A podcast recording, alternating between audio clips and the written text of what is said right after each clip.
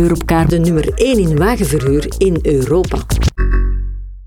Vandaag in onze podcast Frank van Hoel, algemeen directeur Renta, de federatie die de leasemaatschappijen vertegenwoordigt. We hebben het met hem over de hot topics vandaag in de leasingwereld. Van elektrificatie tot verkiezingen, geen onderwerp gaat hij uit de weg. Welkom Frank. Dag Filip. Frank, je bent algemeen directeur van Renta. Hoe lang doe je dat al? Ik doe dat al meer dan uh, tien jaar. Ik doe dat heel graag. Wat houdt het eigenlijk allemaal in? Algemeen directeur zijn van een federatie die de leasingmaatschappij vertegenwoordigt. Dus wij behartigen de belangen. Hè, dus dat wil zeggen in hele brede zin van het woord. Uh, heel veel lobbywerk natuurlijk. Hè. We proberen het uh, statuut van de mobiliteit voor bedrijven zo gunstig mogelijk te houden, zodanig dat onze leden, de leasingmaatschappijen, uh, uiteindelijk hun zaken kunnen doen in optimale omstandigheden. Je bent ook actief bij Mobia. Kan je daar wat meer uitleg over geven? Wat, wat die federatie, of het is een paraplu? Organisatie? Ja, het is eigenlijk een overkoepelende federatie die uh, Renta, dus wij zelf, uh, waarin Renta zit, uh, maar ook Traxio, dat is de distributiesector in de automobiel, dus de garagesector, maar ook de fietshandel enzovoort zijn lid bij hen. En Febiac, dat zijn de importeurs of de constructeurs van, van auto's en vrachtwagens en motorfietsen. dus binnen Mobia proberen we alle zaken die ons binden en waar we gemeenschappelijke belangen hebben, uiteindelijk samen te doen. Dus samen gaan lobbyen, we communiceren ook samen. We doen opleidingen voor onze leden die we gezamenlijk organiseren. Dus ja, samen de dingen, we, versterken eigenlijk elkaar door die samenwerking. Oké. Vandaag gaan we het toch vooral hebben over de leasingmaatschappijen. Wat zijn voor jullie vandaag de hot topics? Ja, er zijn er heel wat. Hè. Wij uh, natuurlijk in onze sector zijn bezig met de hele transitie naar zero-emissie. Elektrificatie is dat vandaag de dag. En dat brengt toch nog wel wat ja, uh, zorgen mee. Uh, het is te zeggen, klanten moeten geïnformeerd worden over uh, ja, elektrisch rijden. Hoe gaat dat in zijn werk? De kostprijs daarvan. maar ook de laadinfrastructuur die, die wij vaak voorzien, of die onze leden vaak voorzien.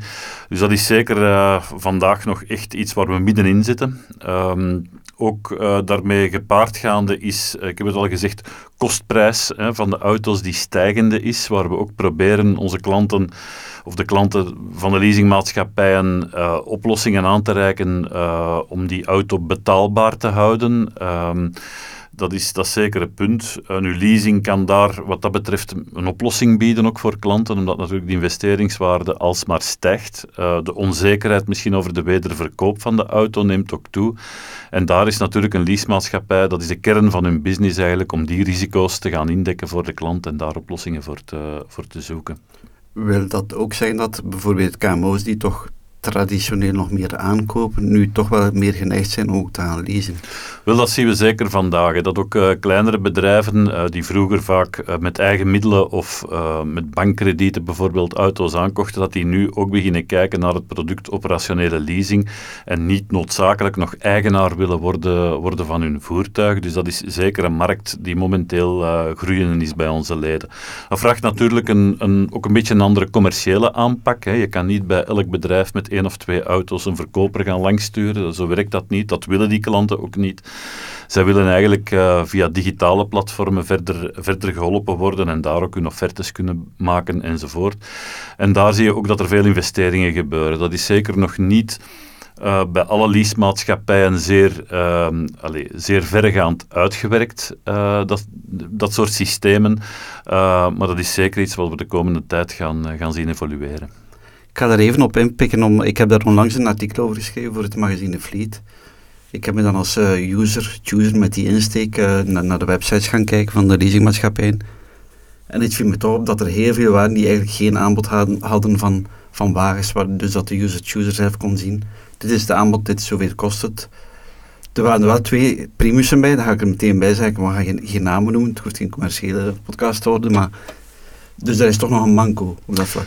Ja, zeker en vast. Ik denk dat het ook te maken heeft met het feit dat, we, dat, dat onze leden het eigenlijk altijd zo gewend zijn dat een klant uh, of een grotere klant naar hun toe komt zegt van kijk, ik wil voor die specifieke auto wil ik een, uh, een offerte krijgen. Die offerte werd geproduceerd en uh, wij zijn eigenlijk, onze sector is nog niet zo goed in het spontaan aanbieden van, van producten of alternatieven. Hè, want het is niet omdat je een prijs vraagt voor auto A, dat je niet in auto B zou kunnen geïnteresseerd zijn. Ik denk dat we daar nog veel kunnen leren van bepaalde ja, consumentenproducten die aangeboden worden, uh, waar je een televisietoestel wilt kopen, bij wijze van spreken, en uh, je wilt een bepaald formaat van een bepaald merk, je gaat op een web website, je gaat zoeken, uh, en je gaat waarschijnlijk uitchecken met een heel ander formaat van televisie aan, met, van een ander merk, omdat dat aanbod beter past in hetgeen wat je, wat je echt zocht, zonder dat je het zelf wist. En dat in de automobielwereld gaan we er nog altijd van uit dat mensen precies weten wat ze zoeken, of de leasingmaatschappijen denken,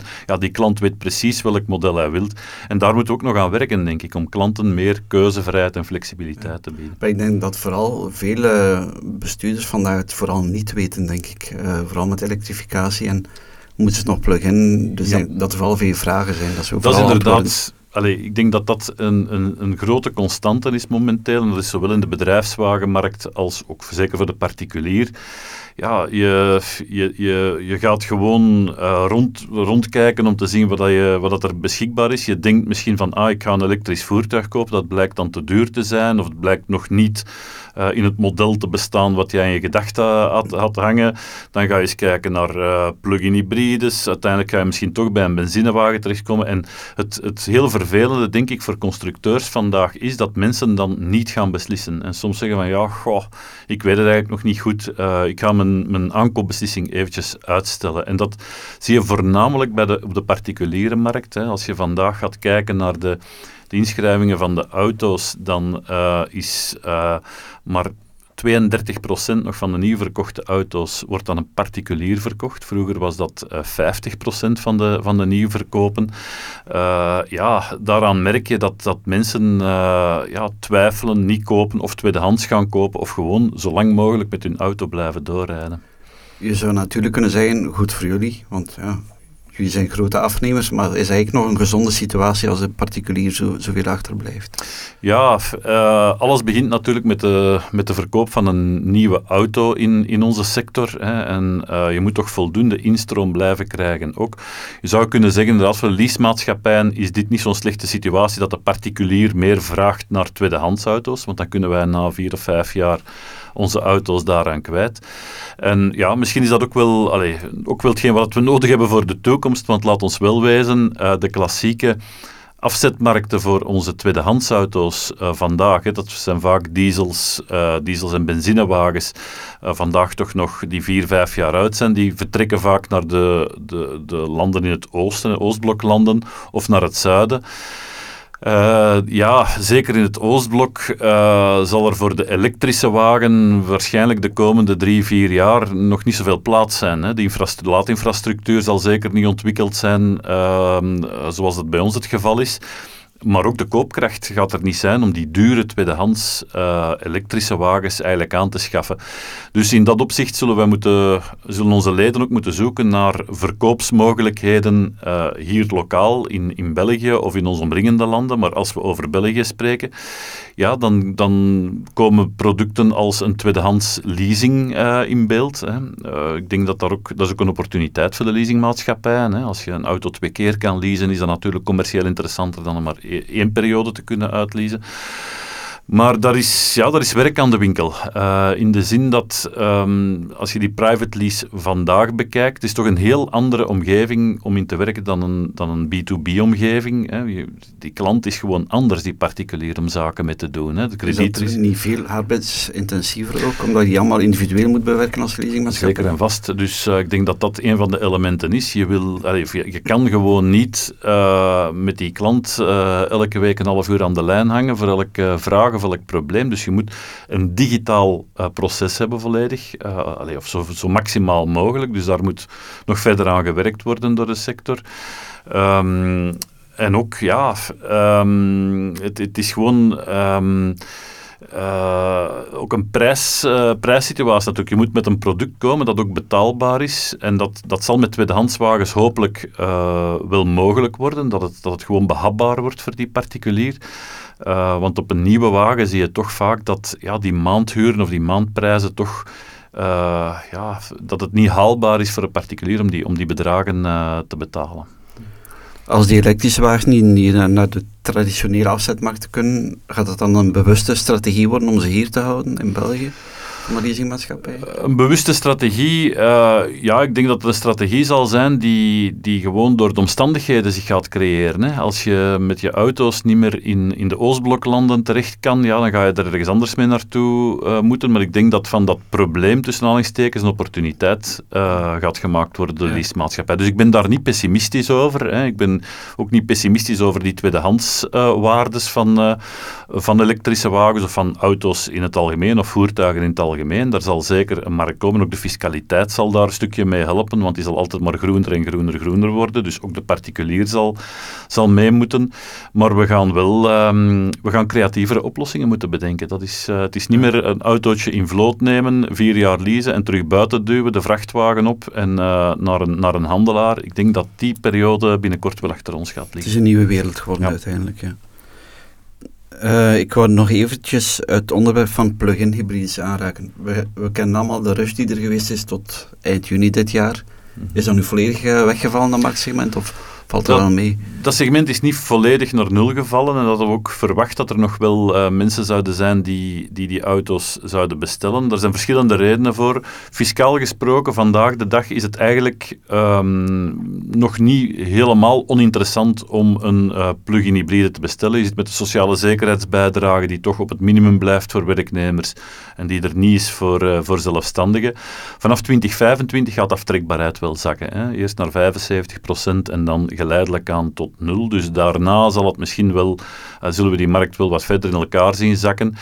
Uh, maar vandaag de dag blijft het eigenlijk nog altijd wel haalbaar, laat ons zeggen financieel, om een plug-in hybride uh, te bestellen. Een tweede reden is ook dat niet iedereen vandaag in staat is, jammer genoeg, om volledig elektrisch te gaan rijden. Mensen die toch veel kilometers doen, die geen laadmogelijkheid hebben, ja, moeten toch uitkijken naar, naar een ander product. En dan blijft die plug-in hybride toch om praktische redenen, hè, want we kijken altijd heel erg gefocust naar dat fiscale en dat financiële.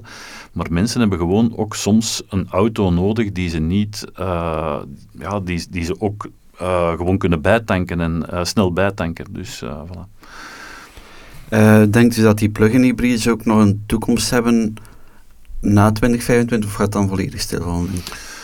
Ja, ik denk voor de bedrijfswagens dat we daar realistisch in moeten zijn, dat dan toch wel de, de mooiste periode zal door zijn voor die plug-in hybrides. En dat zal ook deels komen door het feit dat de elektrische, het elektrische aanbod of full elektrische aanbod uh, verbetert ook alsmaar. Er komen meer modellen op de markt die ook sneller kunnen laden. Ook de laadinfrastructuur, snellaadinfrastructuur, uh, ontwikkelt zich echt aan een razendsnel tempo nu, zeker in Vlaanderen.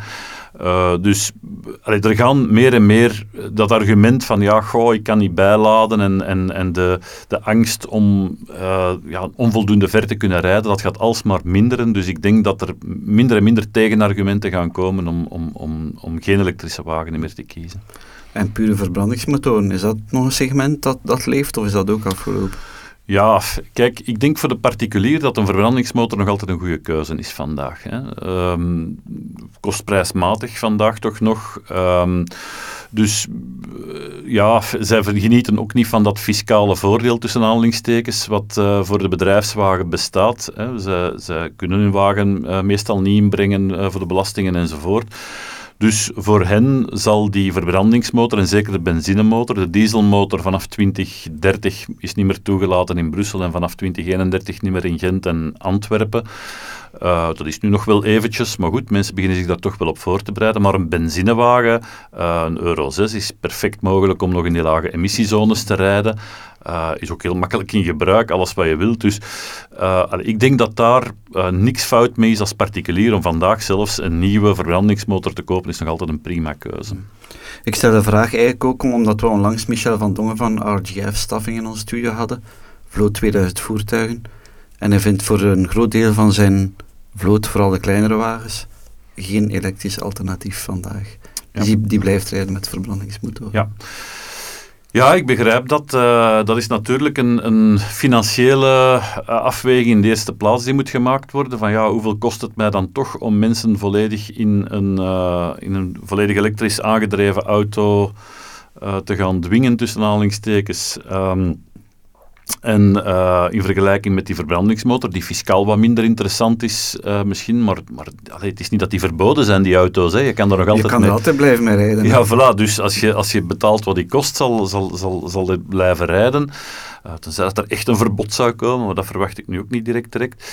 Um, dus ik begrijp dat wel, uh, maar zoals ik daar straks ook al zei, ik denk dat de tegenargumenten vaak, hè, die, die praktische tegenargumenten van ik kan niet laden en het is, het is, het is vervelend, dat die wel uh, de komende jaren snel gaan, gaan afnemen eigenlijk. We gaan het eventjes hebben over automerken. de Chinezen komen, wat zeg ik, de Chinezen zijn er. Uh, wordt daar naar gekeken in de leasingwereld?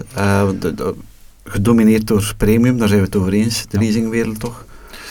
Ja, kijk, um, uh, ze, ze zijn er, uh, de Chinezen, en ze zullen niet meer weggaan. Ik denk dat we daar realistisch in moeten zijn. Uh, dat um, we daar in een, of dat we daar gelukkig of ongelukkig over moeten zijn, dat is meer een, een, een geopolitieke afweging, zou ik zeggen. Maar als leasemaatschappij zullen wij financieren hetgeen wat onze klanten willen, ook in grote mate. Hè. Maar willen ze die ook al vandaag? ik denk dat in het uh, in het hogere segment, waar we van, vandaag zie je eigenlijk wat zijn de Chinezen eigenlijk aan het doen. Uh, zij komen binnen via het hoogste segment. Dus zij, komen hier met hun uh, vlaggenschepen binnen, de, de best uitgeruste wagens, om te laten zien aan de Europeanen, kijk eens wat wij kunnen maken. En dat is ook behoorlijk indrukwekkend, hetgeen waar, waar ze mee komen. Hè. Die, die, kwalitatief zijn die auto's goed, hebben technische specificaties die goed zijn.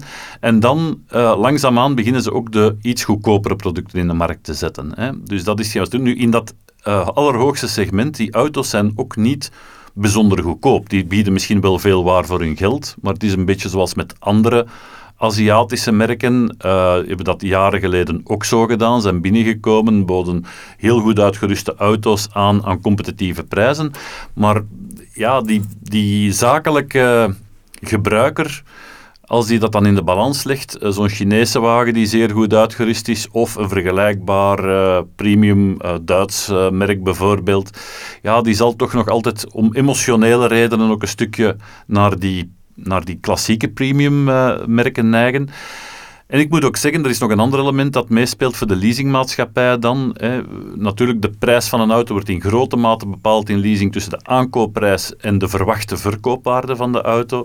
Die verwachte verkoopwaarde is onzekerder voor een, een nieuw merk dat op de markt komt, zoals de Chinezen. Hè. Dat heeft niet speciaal met oorsprong China te maken, maar het is gewoon een nieuw merk dat op de markt komt waarvan je niet goed weet, ja, wat, uh, wat gaat dat geven in de toekomst? Wat je hebt daar nog geen data over, geen statistieken. Voilà, je hebt daar niks over, dus Terwijl die klassieke premium merken, ja, dat weet je, vrij, kan, weet je vrij goed in te schatten. Dus ja, vaak worden die merken wat gepenaliseerd tussen aanhalingstekens met die, met die verwachte restwaarde en gaan die in maandhuur niet zoveel goedkoper zijn dan die klassieke premium merken. En ja, dan is de keuze vaak snel gemaakt om te zeggen van kijk, als de prijs bijna hetzelfde is, ja, doe mij dan toch maar het product dat ik ken. En is het netwerk ook belangrijk? Want natuurlijk, leasingmaatschappijen uh, werken graag met een sterke netwerkpartner. Een, een, breed netwerk van garages en zo. Ja. Sommigen hebben dat wel, een, een, een MG, een, een BYD met een Inchcape en zo. Maar ja. is, dat een conditie, is dat belangrijk ook om, om dat te hebben? Ja, ik denk vandaag zeker wel, omdat, uh, ja, omdat je natuurlijk toch nog met redelijk veel uh, onderhoud en technische interventies zit. De zuiver elektrische wagen weten we allemaal dat die minder onderhoud nodig heeft. Dus misschien zal dat argument wel wat afnemen. Dat dense netwerk heb je dat nog echt nodig. Uh, dus um, ja, ook daar weer zal het wat afhangen van wat de klant daarover verwacht, denk ik. Uh, maar misschien is dat een argument dat toch wel stilletjes aan uh, wat minder belangrijk gaat worden. Je hebt ook onafhankelijke netwerken die perfect onderhoud zullen kunnen doen op een elektrische of andere auto in de toekomst. Dus um, ik, ja, ik denk um, dat dat misschien een argument is dat wat gaat minderen in de toekomst. Uh, ik heb ook nog een vraagje over de laadinfrastructuur. Dat heeft de wereld ook volledig veranderd door de leasingmaatschappijen. Uh, de meeste bieden het wel aan als een soort extra service, maar met een, meestal een externe partner of zo. Ja. Hoe belangrijk is om dat aan te bieden? Kan je, kan je het nog veroorloven van het niet aan te bieden? Nee, ik denk dat je als leasemaatschappij eigenlijk bijna verplicht bent van dat in één uh, pakket uh, aan te bieden. Um, je zegt terecht dat dat eigenlijk meestal met externe partners gebeurt. Leasemaatschappijen zijn geen technische specialisten. Hè. Vaak is het ook zo dat als je infrastructuur gaat installeren, dat gebeurt bij mensen thuis, elke situatie is anders. Hè. Er moeten kabels getrokken worden, uh, mensen willen op een bepaalde plaats hebben, uh, de bestaande elektrische situatie moet bekeken worden. Uh, dus dat zijn complexe zaken. Hè. Um, en um, ja, vandaag is het fiscaal zeer interessant als werkgever om dat te doen bij uw werknemers die palen installeren, want de werknemer betaalt daar geen voordeel alle aard op op die paal. Je kan dat 100% uh, in, in uw belastingen uh, inbrengen als werkgever. Dus dat is een zeer interessante optie, maar je kan je wel de vraag stellen, uh, als je wat afstand neemt van die situatie, of het wel op termijn wenselijk is dat we dat blijven doen. Dat werkgevers bij hun werknemers die laadinfrastructuur blijven, blijven plaatsen. Ik verklaar me een beetje nader. Um, ik zeg altijd met een boetade, je, ga, je, je gaat als werkgever ook niet bij je werknemer de oprit gaan aanleggen omdat uh, die, die werknemer zijn auto moet parkeren. Hè. Eigenlijk hoort die laadpaal bij de infrastructuur. Hè. Die wordt ook onroerend door, door, door zijn bestemming, die laadpaal. Uh, eigenlijk hoort die bij, bij de woonst. Hè. Als ja, je, als je, de privéwoonst ja. van, de, van de werknemer. Ja. Voilà. Plus ook komt daar ook bij dat die laadpaal niet altijd één op één bij die auto gaat blijven horen. Het kan ook zijn dat de partner of kinderen of bezoekers of weet ik veel wie ook die laadpaal wensen, of geburen, ook die laadpaal wensen te gaan gebruiken of zouden kunnen gebruiken.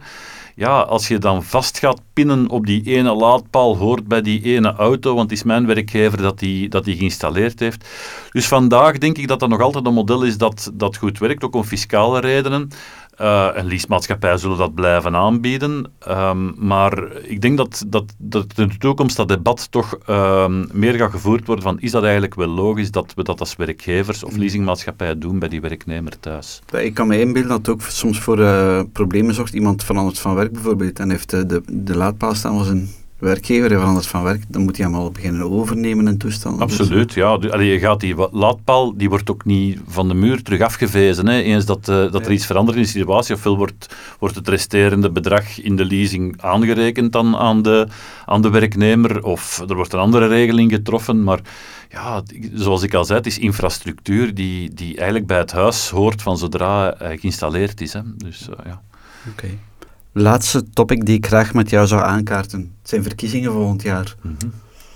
Er wordt altijd in de aanloop naar verkiezingen toe wel... Uh, krijgt, krijgt, uh, krijgt uh, de politiek de bedrijfswagen in het vizier. Er wordt altijd wel door de bepaalde partijen gezegd, ja, je moet dat afschaffen en, ja. en hoe weet ik allemaal. het wordt dan ook altijd verwezen dat de, de bedrijfswagen wordt gesubsidieerd voor die en die bedragen. Het gaat dan over 3, 4 miljard. Ja. Wat is jouw antwoord daarop? Het eerste wat ik altijd uh, zeg is, uh, show me the money. Hè. Het is niet omdat je, als je morgen die bedrijfswagens allemaal uh, van de weg zou afhalen en zeggen van kijk, dat fiscale systeem gaan we afschaffen, dat er morgen bij de overheid 3 of 4 miljard op de rekening staat jaar na jaar. Hè. Dat is een eerste punt. Als je die berekeningen maakt, dat gaat over gemiste inkomsten aan sociale zekerheidsbijdragen en aan belastingen die de overheid dus niet zou hebben. Maar dan gaat men ervan uit dat eigenlijk die bedrijfswagen volledig gecompenseerd zou worden netto aan de werknemer. Dus dat je eigenlijk een netto bedrag aan die werknemer zou geven, daarop sociale zekerheidsbijdragen betalen en belastingen gaan betalen. Ja, als je zo de berekening maakt, dan kom je inderdaad aan dit, dit soort bedragen. Maar er is geen ene werkgever die dat gaat doen of kan doen. Dat is gewoon, dat is gewoon onhaalbaar financieel. Dus ik denk dat dit in, in, allez, in beginsel een theoretische berekening is. Je kan je wel de vraag stellen, en daar moeten we ook eerlijk in zijn. Ik denk dat er geen enkele uh, land ter wereld is die met een wit blad zijn fiscaliteit uh, zou, zou beginnen ontwikkelen. Een nieuw land, dat zou zeggen, het eerste wat we gaan doen is bedrijfswagens of auto's gunstig gaan belasten. Uh, dat, dat is natuurlijk inderdaad zo, maar binnen het huidige fiscale systeem dat wij hebben, is het gewoon heel moeilijk om, om, het, om het te hervormen en te gaan, te gaan veranderen. Omdat er ondertussen ook zeer veel mensen in het systeem inzitten. Het is een onderdeel van het loonpakket. Hè. En er zijn ja, uh, 700.000 gezinnen die uiteindelijk genieten van het voordeel van een bedrijfswagen. Want het is niet alleen een voordeel voor de gebruiker, het is ook een voordeel voor de gezinsleden van die bedrijfswagengebruiker. Kinderen rijden daarmee, partner rijdt ermee, of worden getransporteerd in die auto. Dus allee, het zit zo wijd verspreid dat ik, dat ik denk dat het heel moeilijk is om dat van vandaag op morgen te gaan veranderen. En ik wil er ook nog een laatste ding aan toevoegen. Het is niet dat op bedrijfswagens geen belastingen worden betaald. Ik denk dat dat ook een misvatting is. Er wordt wegentax betaald, er wordt ook een voordeel alle aard uh, betaald, er wordt BTW eh, niet gerecupereerd. Twee derde van de BTW is niet recupereerbaar op, uh, op bedrijfswagens, enzovoort, enzovoort. Dus van de totale inkomsten van meer dan 20 miljard die de auto opbrengt in dit land, ja, moet je toch rekenen dat een 6 à 7 miljard voortkomt uit, uit die zuivere bedrijfswagen. Mensen zouden misschien ook wel een andere auto kopen, uh, moesten ze geen bedrijfswagen hebben. Maar hier gaat het over nieuwe auto's die goed onderhouden worden, waar zeker en vast ook de werkstelling uh, aan vastkleeft. Hè. Ja, hoe, hoe, belangrijk zijn jullie als economische sector? Ik herinner me dat Johan Portier op de laatste renta-happening paar cijfers heeft genoemd. Ja. Zowel qua investeringen in voertuigen, maar ook aantal werknemers in de sector en ja. dergelijke. Ja, dat is toch dat is niet onderschatten. Hè. Wij, onze sector vertegenwoordigt ongeveer 2,6% van het uh, bruto nationaal product. 160.000 werknemers. Ja, dat is toch niet niks hè, als, als, als je die brede, die brede sector bekijkt. Alleen al de leasingsector, om een idee te geven, uh, investeert bijna 7 miljard euro per jaar. Kredietverstrekking die zij doen aan, uh, aan KMO's, die daar allee, uh, die dat gebruiken voor hun werking. Allee, dat zijn enorme, dat geeft een enorme boost aan onze, aan onze economie. Ook mensen die privé, hè, want dat is ook zoiets, die privé gebruik maken van zo'n bedrijfswagen, doen iets meer kilometers, dat klopt, dan mensen die geen bedrijfswagen uh, hebben, ongeveer een 5.000, 6.000 kilometer per jaar uh, extra. Maar die rijden daar niet meer rond de kerk door, die gaan daarmee ergens naartoe, die gaan daar ook de economische activiteit stimuleren, die rijden naar de kust, die rijden naar de Ardennen, die gaan daar eten, of die doen familiebezoeken enzovoort. Dus het sociale en economische ja, gegeven wordt enorm aangezwengeld ook dankzij die, dankzij die bedrijfswagen. Frank van Gool, dankjewel voor dit gesprek. Graag gedaan.